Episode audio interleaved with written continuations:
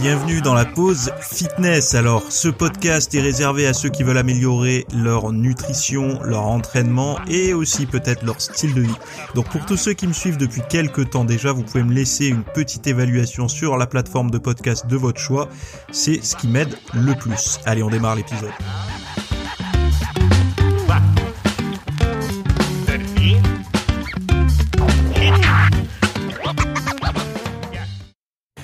Salut à tous, j'espère que vous allez bien. Donc aujourd'hui, on va parler dans cet épisode des problèmes avec les, boissons végétales, ce, qu'on appelle les jus végétaux ou les laits végétaux. Euh, on va parler aussi de la, meilleure cuisson pour les légumes et de quand manger des fruits dans la journée. Donc on est très axé nutrition aujourd'hui, hein. il y a peu entraînement, peu mental, etc. Enfin bon, on verra. Euh, selon les, les, les, petites citations que j'ai pu tirer des contenus pour voir si, pardon, il y a des, d'autres sujets euh, à l'intérieur des sujets. Avant de démarrer, euh, sachez une chose, c'est que j'ai produit ce week-end, donc si vous avez regardé vos mails, vous avez dû voir, j'ai produit un contenu sur les perturbateurs endocriniens. Donc c'est un contenu qui est très pratique en fait dans le sens où euh, sont des choses à mettre en place que ce soit dans votre cuisine dans votre quotidien mais pas que hein. il y, a, y a vraiment euh, tout un tas de choses à faire. Donc, vous allez savoir, par exemple, comprendre ce qu'est un perturbateur endocrinien et les effets sur la santé, puisque beaucoup de personnes en parlent, beaucoup de journaux en parlent, etc. Mais on ne sait pas trop comment ça fonctionne. Enfin, on. Euh, quand vous avez vu le cours, vous comprendrez, mais sinon, les gens, ils balancent du perturbateur endocrinien. Pour eux, c'est les, les, vibrons bisphénol A, c'est les plastiques, c'est les choses comme ça, mais ils comprennent pas trop comment ça fonctionne. Euh, on va voir lesquels sont les, les, plus étudiés et ceux qui ont le plus montré de problématiques pour la santé.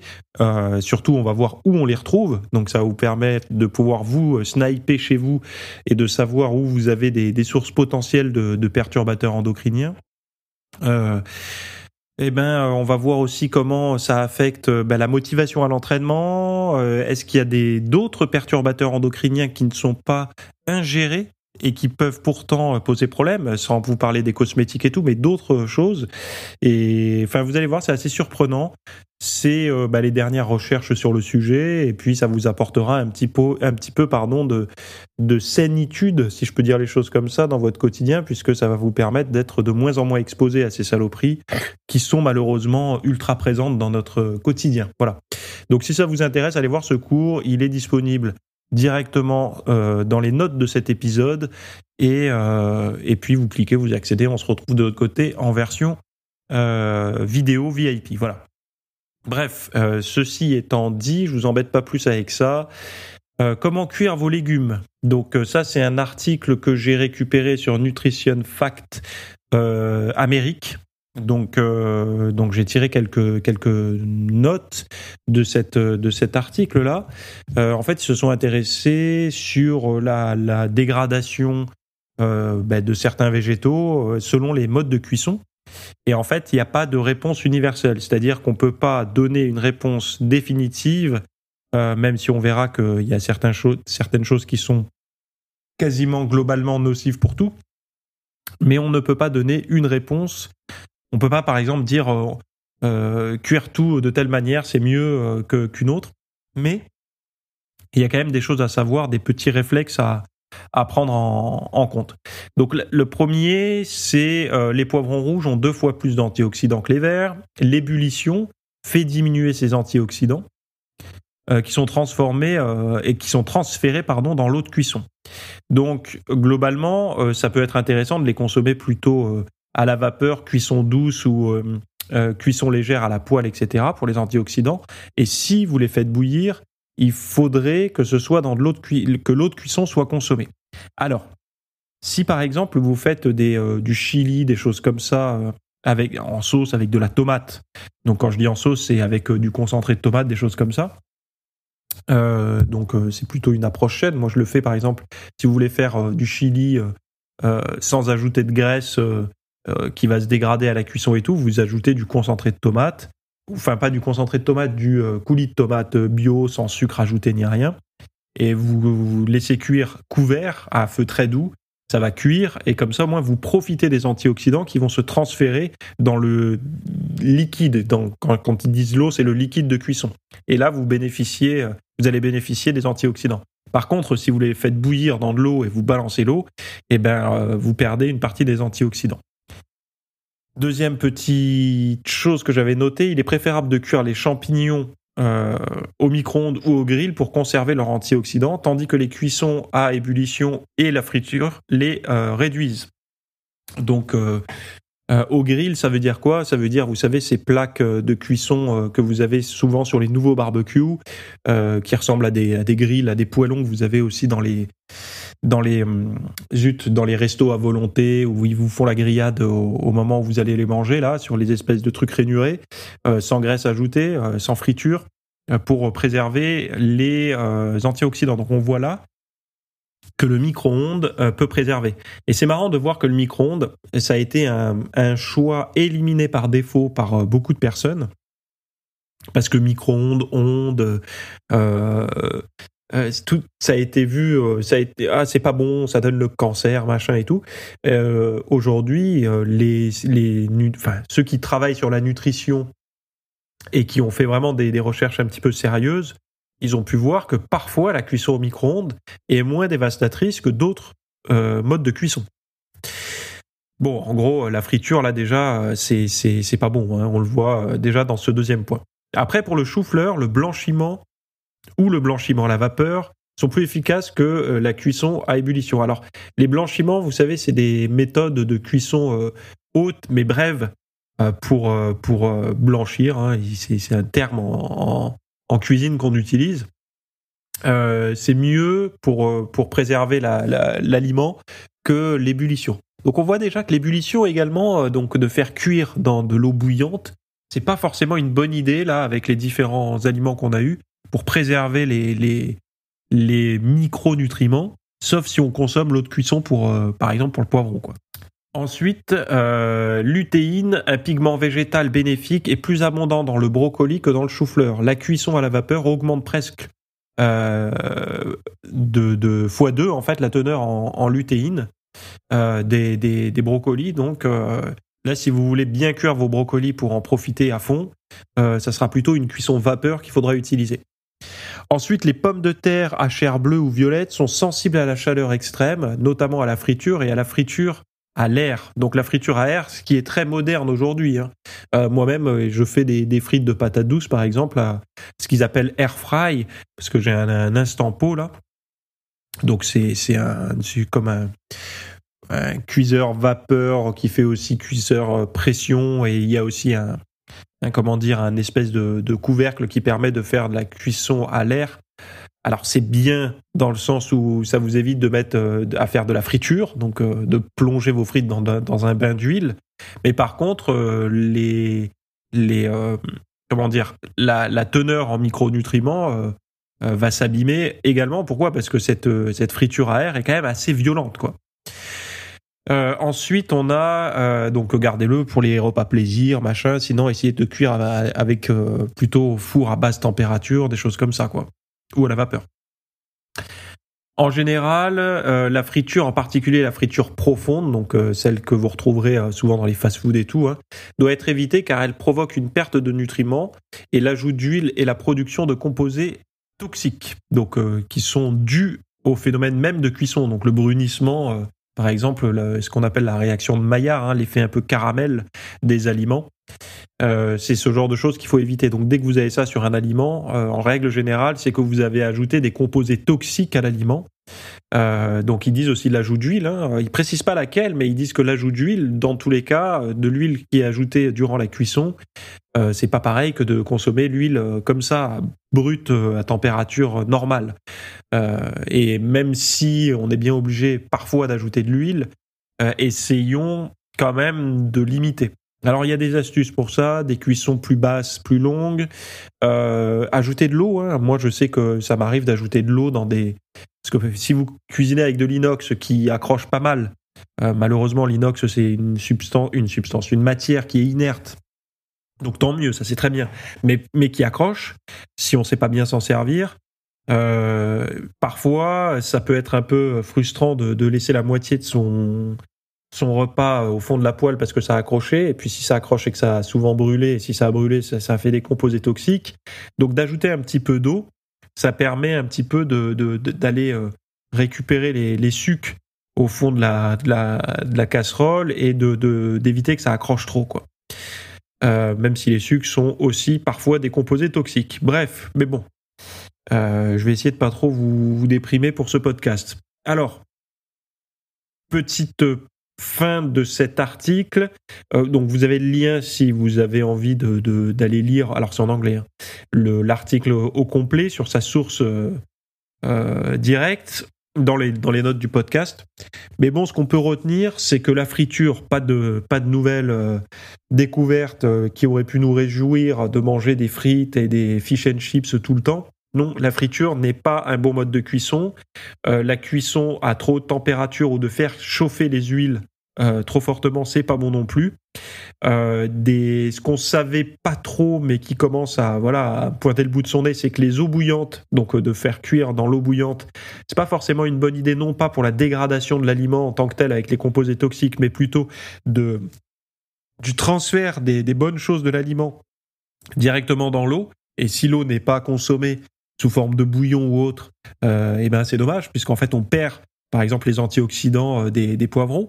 Euh, donc globalement, les cuissons basses, cuissons vapeur, et euh, bah, si vous faites à la cuisson à l'eau bouillante, transformée en bouillon. C'est pour ça que les bouillons d'ailleurs, vous savez, on vous parle des bouillons d'os, c'est très bon pour la santé et tout. C'est pour ça que ça marche, hein. enfin que ça marche, que c'est réputé comme ça, parce que il y a ce fameux transfert qui se fait et les micronutriments s'y retrouvent. Donc s'ils sont là-dedans, ça veut dire qu'ils sont plus dans l'aliment à la base. Hein. Donc bref, vous vous retrouvez avec une masse de, de fibres, mais un peu dépourvu de, micronutriments, en tout cas d'une partie des micronutriments, euh, notamment des antioxydants. Euh, donc voilà. Alors, sujet suivant, quand manger des fruits dans la journée?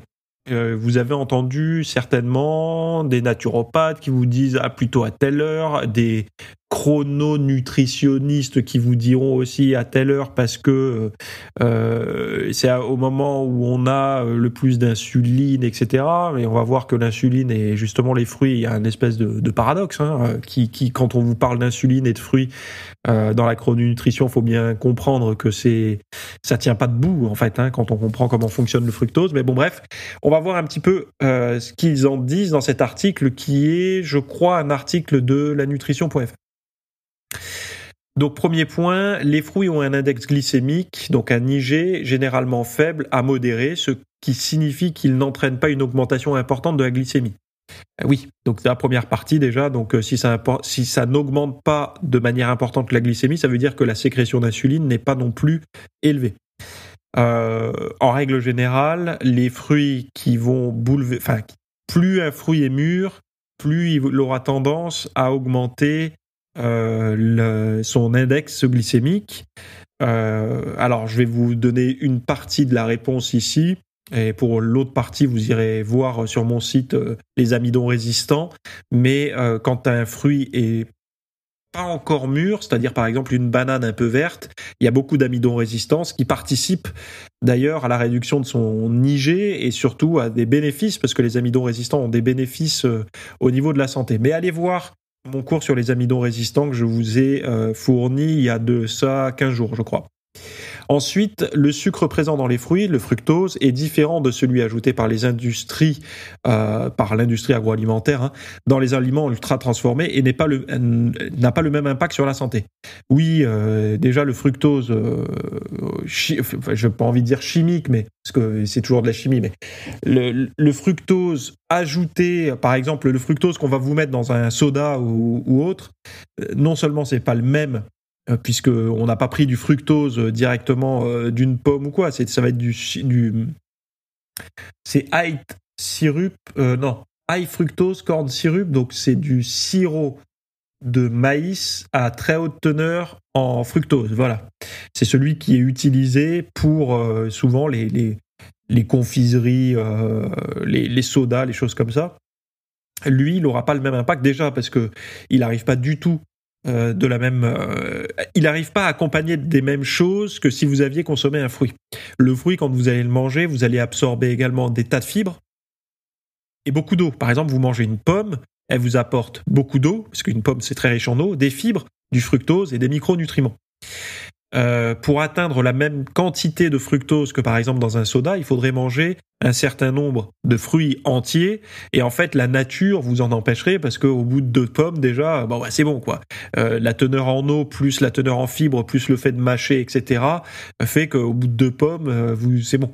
En règle générale les gens en mangent une et, et ça suffit pour se pour se caler quand on a un petit creux. Bon, dans le cadre d'un régime pour perdre du poids, euh, la docteure Martine Cotina conseille d'éviter les fruits le soir.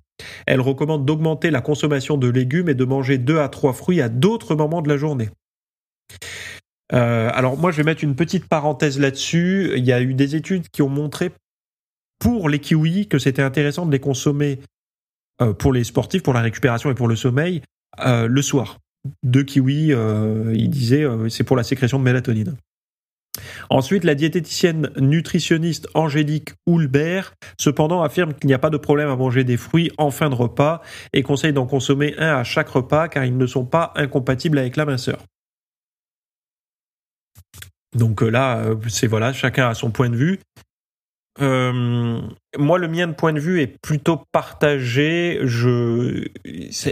Pour moi, ça va dépendre de la capacité de l'individu à perdre du poids. Il y a des individus qui ont du mal à perdre du poids, euh, et notamment s'ils gardent du sucré dans la journée, donc du sucré sous forme de goût sucré, donc des fruits, ou du sucré sous forme de féculents, légumineuses et tout. Euh, c'est très bien, ce sont des régimes sains, euh, pas de problème de manger des légumineuses, des féculents de type complet, type riz complet, des choses comme ça. C'est une bonne chose pour la santé, ça apporte des fibres, etc., de l'énergie, ok, des fruits et tout ça. Mais euh, pour des personnes qui ont une résistance à la perte de graisse et qui réagissent très bien à la perte de graisse quand ils limitent les glucides, euh, moi j'avais remarqué, pour moi, hein, dans, mon, dans mon cas à moi, que de supprimer les fruits était beaucoup plus facile et que la, de maintenir les fruits au régime me maintenait dans un environnement bec sucré euh, qui m'empêchait de, de bien vivre la restriction glucidique. Voilà, c'est un point de vue personnel que j'ai pu vérifier avec les années. Ce n'est pas une recommandation de santé que je donne là ou une ordonnance santé, quoi que ce soit. C'est juste une observation personnelle que j'ai pu faire sur mes différents régimes. Euh, moi, je sais que je réagis très bien à la réduction des glucides et notamment à la réduction du goût sucré euh, durant euh, une sèche. Alors, je reprends hein, les citations de l'article, quelques fruits à IG euh, faibles à privilégier, donc ça inclut les pommes, le pamplemousse, le raisin, le kiwi, la poire et l'orange. Les fruits à IG élevés comme les dattes et la pastèque devraient être évités. Euh, des idées, reçues suggèrent qu'il ne faudrait pas manger de fruits après le repas. Euh, cependant, ces idées sont contredites par des explications scientifiques. Par exemple, l'acidité de l'estomac n'augmente pas après la consommation d'un fruit et les fruits et légumes peuvent même diminuer le risque de reflux en raison de leur richesse en fibres. Oui, parce que vous savez, dans l'hypothèse euh, enfin dans les hypothèses et les théories naturopathiques si on peut dire les choses comme ça le l'environnement dans l'estomac. Euh, certains disent oui, mais là il faut du basique, là il faut de l'acide euh, selon l'aliment. En fait, l'estomac c'est toujours acide. Il hein. faut vous dire ça. Il y a, c'est, enfin, parce qu'on vous parle souvent de comment dire, zut de, je vais pas trouver le mot, de fermentation, voilà. Alors qu'il y a une acidité dans l'estomac. Donc, euh, vous ne pouvez pas vraiment avoir de fermentation euh, du, fruit, de la pomme, par exemple, euh, dans un environnement acide. C'est juste que la, digestion, pour certaines personnes, peut être un petit peu plus lente, un petit peu plus dérégulée. Et l'exemple qu'on peut donner, et souvent on s'appuie là-dessus, par exemple, de manger du melon en dessert en été, euh, certaines personnes vont rôter du melon euh, tout l'après-midi après la grillade. Pourquoi? Parce que ben voilà, c'est comme ça. Mais c'est pas forcément parce que l'environnement et ça macère ou je sais pas trop quoi. C'est juste que c'est c'est voilà, la digestion est un peu plus lente et on a des relents un petit peu comme quelqu'un qui mangerait du maquereau et qui aurait des relents de sardines ou de maquereau tout l'après-midi. c'est la même chose. Donc euh, ne vous en souciez pas trop, ne vous privez pas en fait des, fruits euh, si vous les tolérez bien, si, si vous n'êtes pas euh, dans une période où vous devez vous en restreindre pour des raisons X ou Y, c'est dommage quoi. les fruits, d'ailleurs, une bonne salade de fruits en été, ça passe super bien. C'est riche en eau et c'est toujours mieux qu'un jus de fruits, quoi. Les fruits sont également une alternative intéressante au grignotage entre les repas en raison de leur faible densité énergétique et leur fort pouvoir rassasiant. Donc oui, c'est vrai qu'en collation, ça peut être intéressant. Donc euh, dans le milieu du sport, euh, on y ajoutera une petite source de protéines. Commencer un repas par un aliment rassasiant comme un fruit peut aider à limiter les apports caloriques. Certaines personnes le font. Euh, alors, commencer par un fruit, enfin, faut s'accrocher, qu'il faut avoir envie hein, de commencer par une pomme ou un truc comme ça, mais on peut commencer par exemple par du melon. Dans pas longtemps, ça va être la période des melons. Euh, c'est ouais, c'est quelque. En fait, c'est la teneur en eau, en fibres, puisque de consommer un aliment avec de l'eau. Donc, euh, par exemple, vous consommez euh, des chips avec un verre d'eau. ou du melon qui contient naturellement de l'eau, à teneur en eau égale, ce ne sera pas la même chose parce que l'estomac a tendance à ne pas séparer l'eau de l'aliment quand il est consommé sous forme entière. C'est-à-dire que si, vous buvez de l'eau avec vos chips, l'eau va passer euh, dans l'estomac, va va arriver dans les intestins, etc. Quand vous le mangez avec l'aliment, ça va rester entre guillemets scindé, ce qui va participer à, la distension de l'estomac et euh, donc un pouvoir rassasiant plus élevé. Et ça, c'est intéressant de le savoir parce que euh, de boire, effectivement, ça coupe l'appétit, mais sur une petite durée. Alors que de manger des aliments riches en eau, des légumes, des fruits, ça va couper l'appétit, mais avec une durée plus importante. C'est pas que la teneur en fibres. Voilà. Donc voilà ce qu'il disait euh, par rapport à ça. Donc je pense pas que ça vous a éclairé beaucoup. Hein, euh, en fait, en gros, vous pouvez manger des fruits quasiment tout le temps à partir du moment où ils sont consommés de manière cohérente, c'est-à-dire que si vous voulez maigrir et que vous en mangez trop, bah, vous n'allez pas maigrir, euh, parce qu'il n'y a pas de magie, euh, il n'y a, aucun aliment qu'on peut manger à volonté en maigrissant, tout en maigrissant, à partir euh, dans un laboratoire. Dans la réalité, on n'observe pas la même chose. Pourquoi? Parce qu'en fait, oui, si vous mangez des milliers de calories de brocoli, vous n'allez pas maigrir. Mais sauf que personne n'est capable de manger des milliers de calories de brocoli. Parce qu'il va être limité par ce qu'on appelle euh, l'appétit, euh, euh, la digestion, etc. Il ne pourra pas s'en empiffrer. Donc, en laboratoire, oui, les calories font grossir, tous ils font grossir, sauf que certains, on n'arrive pas à les consommer. On n'arrive pas à aller au-delà d'un certain seuil. Vous n'arriverez pas à manger des quantités, euh, euh, sauf si vous avez une pathologie type TCA ou quoi, mais là, dans ce cas-là, il faut se faire traiter par un psy, pas euh, par un nutritionniste. C'est pas des habitudes alimentaires là qu'il faut traiter, ce sont des, comportements au niveau... Enfin, au niveau cognitif, quoi, au niveau cérébral, au niveau mental qu'il faut traiter. Et pour ça, je vous rappelle encore une fois, mais ce sont les TCC qui aident le plus. Euh, allez, on continue. Les végétales, un bienfait ou un danger caché alors ils ont étudié, là ils ont regardé un petit peu les boissons, euh, etc. et de voir un petit peu si c'était sain de consommer tous ces laits végétaux. Euh, boissons, alors lait, jus végétal, parce que maintenant on n'a plus le droit d'appeler du lait, enfin je sais plus où est-ce qu'on en est d'ailleurs, mais l'industrie laitière a dit hop hop hop hop, hop n'appelez pas ça du lait, c'est pas du lait, c'est hors de question, il y a que nous, a que nous qui avons. Je crois que pour s'appeler lait, il faut que ça soit tiré euh, de la de la mamelle euh, du du d'un mammifère, d'un animal ou je sais pas comment on pourrait dire. Bon. Euh, peu importe le débat, on va parler de lait végétal ou de jus végétaux. Sur 60 boissons testées, 5 ont montré des niveaux de, d'un métal toxique au-dessus des normes, notamment de l'arsenic et du cadmium dans deux jus mixtes un jus de canneberge et un jus de carotte et euh, de fruits mixtes et un lait d'avoine.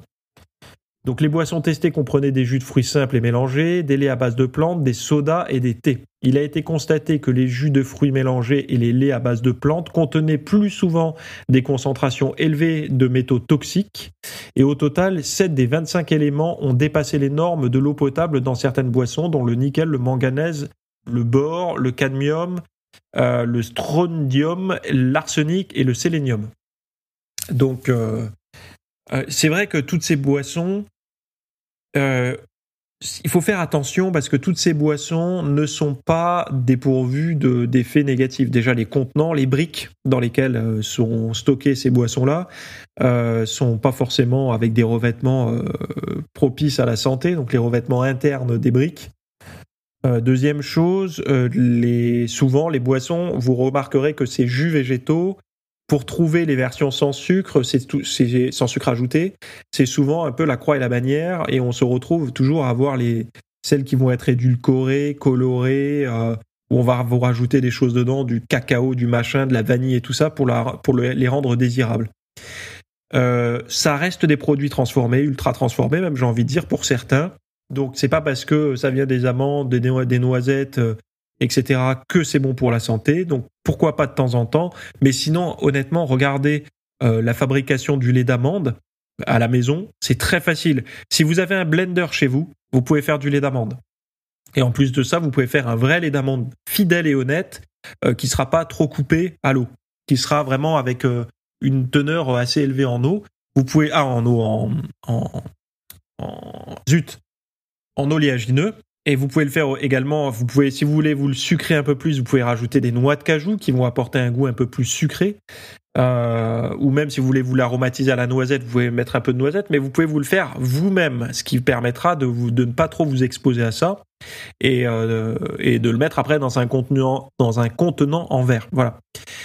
Donc n'oubliez pas que c'est pas parce qu'un produit est estampillé euh, bon pour la santé dans les faits euh, qu'il l'est réellement quand vous allez l'acheter parce que bah, il peut se retrouver avec des, des, saloperies comme ça. On le savait pour le riz avec la teneur en arsenic, mais également maintenant pour tous ces, ces canneberges, jus de carotte et tout ça.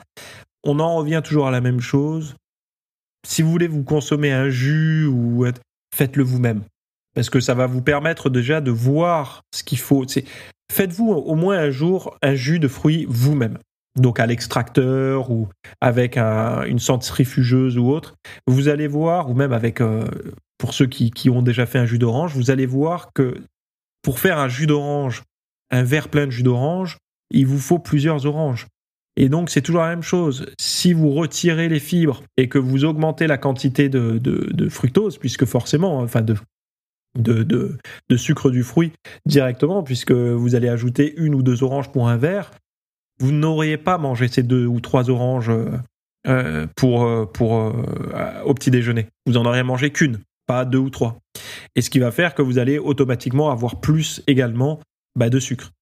Donc non seulement de les faire vous-même, ça va vous permettre de vous rendre compte de la quantité de fruits qu'il faut pour faire ne serait-ce qu'un verre, mais également bah, vous allez euh, vous dire ok j'ai pas envie d'en consommer autant donc je vais mettre qu'une seule orange et avec je vais mettre bah, une carotte je vais mettre peut-être du concombre des choses comme ça.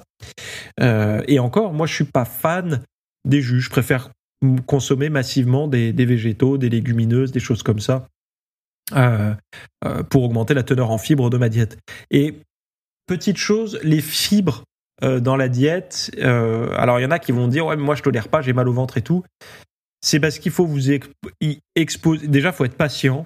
C'est une, une transition à passer. Quand l'apport en fibres augmente massivement dans votre diète, euh, vous allez avoir des inconforts digestifs. Vous allez avoir l'impression que vous les digérez pas parce que vous allez plus souvent au cabinet, en fait. Hein. Mais c'est juste la norme puisque vous avez plus de fibres. Donc, vous, vous allez trouver un transit beaucoup plus normal qu'avant. Euh, et je sais plus où est-ce que j'en parlais, mais ils avaient retrouvé dans les excréments des, des fossilisés euh, de l'ère euh, préhistorique, enfin paléo quoi en gros, euh, que les, la, teneur en fibres des sels euh, à l'époque était, énorme. Donc en fait, il partait du principe qu'on avait les intestins quasiment en permanence remplis de fibres. Donc à mon avis, ça devait gazer à mort dans la savane, mais c'est pas en fait quelque chose qui est pathologique. Alors c'est inconfortable en société, c'est normal hein, de lâcher des caisses comme ça en public, euh, c'est pas forcément toléré, mais c'est pas pathologique. Et pourquoi je vous parle de ça? Parce que d'une, c'est drôle, et en plus de ça, euh, ça vous permet de, de vous rassurer un petit peu si vous avez l'impression de ne pas digérer un excès de fibres. C'est pas que vous les digérez pas, c'est que c'est inconfortable et qu'il faut un certain temps pour s'y adapter. Et qu'une raison, euh, le, fait d'aller au cabinet deux fois par, par jour, euh, c'est peut-être plus sain que d'y aller deux fois par semaine. Mais c'est même pas peut-être, c'est même certain. Voilà. Bon, j'en reviens à ce que je vous disais tout à l'heure, les comment limiter les perturbateurs endocriniens. C'est, alors quand vous allez regarder ça, vous allez vous dire oh là là, mais je fais plein de choses mal, par exemple les produits cosmétiques. Euh, mais j'aimerais vous rassurer sur une chose. c'est sûr que quand on vous dit ah là là, il y a ça qui est pas bien, il y a ça qui est pas bien, il y a plein de perturbateurs endocriniens, le raccourci pour s'en dédouaner et de mettre ça sous le tapis, c'est de dire de toute façon le monde est pourri, on n'a pas de solution, on est foutu. Euh, ou alors d'autres qui disent oui mais aujourd'hui c'était ça, avant on disait que c'était ça. Enfin bon ça c'est les, les raccourcis euh, euh, typiques pour pas s'occuper du problème.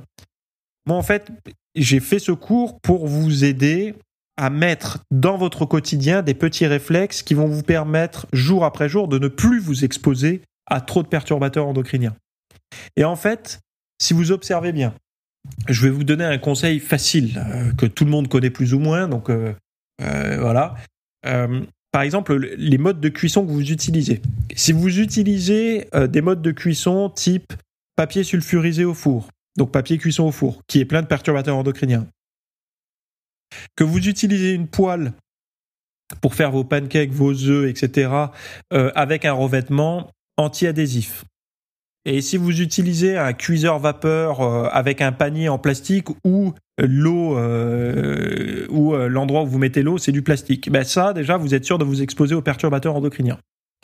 Donc si vous remplacez donc je sais pas par exemple prochain moment où vous devez changer un ustensile de cuisine, vous prenez une poêle en inox, un, un vapeur en inox, en tout cas avec des bacs en inox. Et puis pour la cuisson au four, vous utilisez du verre au lieu d'utiliser euh, euh, du papier cuisson, donc un, plat en verre, avec euh, légèrement graissé, mais très finement graissé.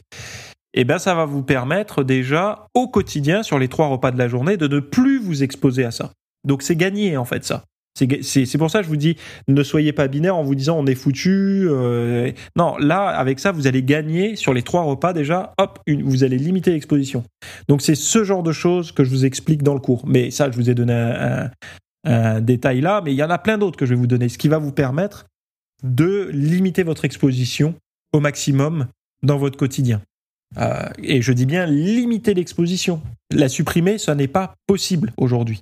Mais de limiter, c'est quand même énorme. Parce que si en fait on ne fait pas attention, on s'y expose à mort. Et même ceux qui font attention à leur diète, euh, qui sont dans un mode de vie fitness et tout, je vois, enfin, il y a des aliments hyper courants. Vous allez voir, ils sont super riches en perturbateurs endocriniens et pourtant ils sont largement consommés par euh, ceux qui font du, de la muscu, quoi.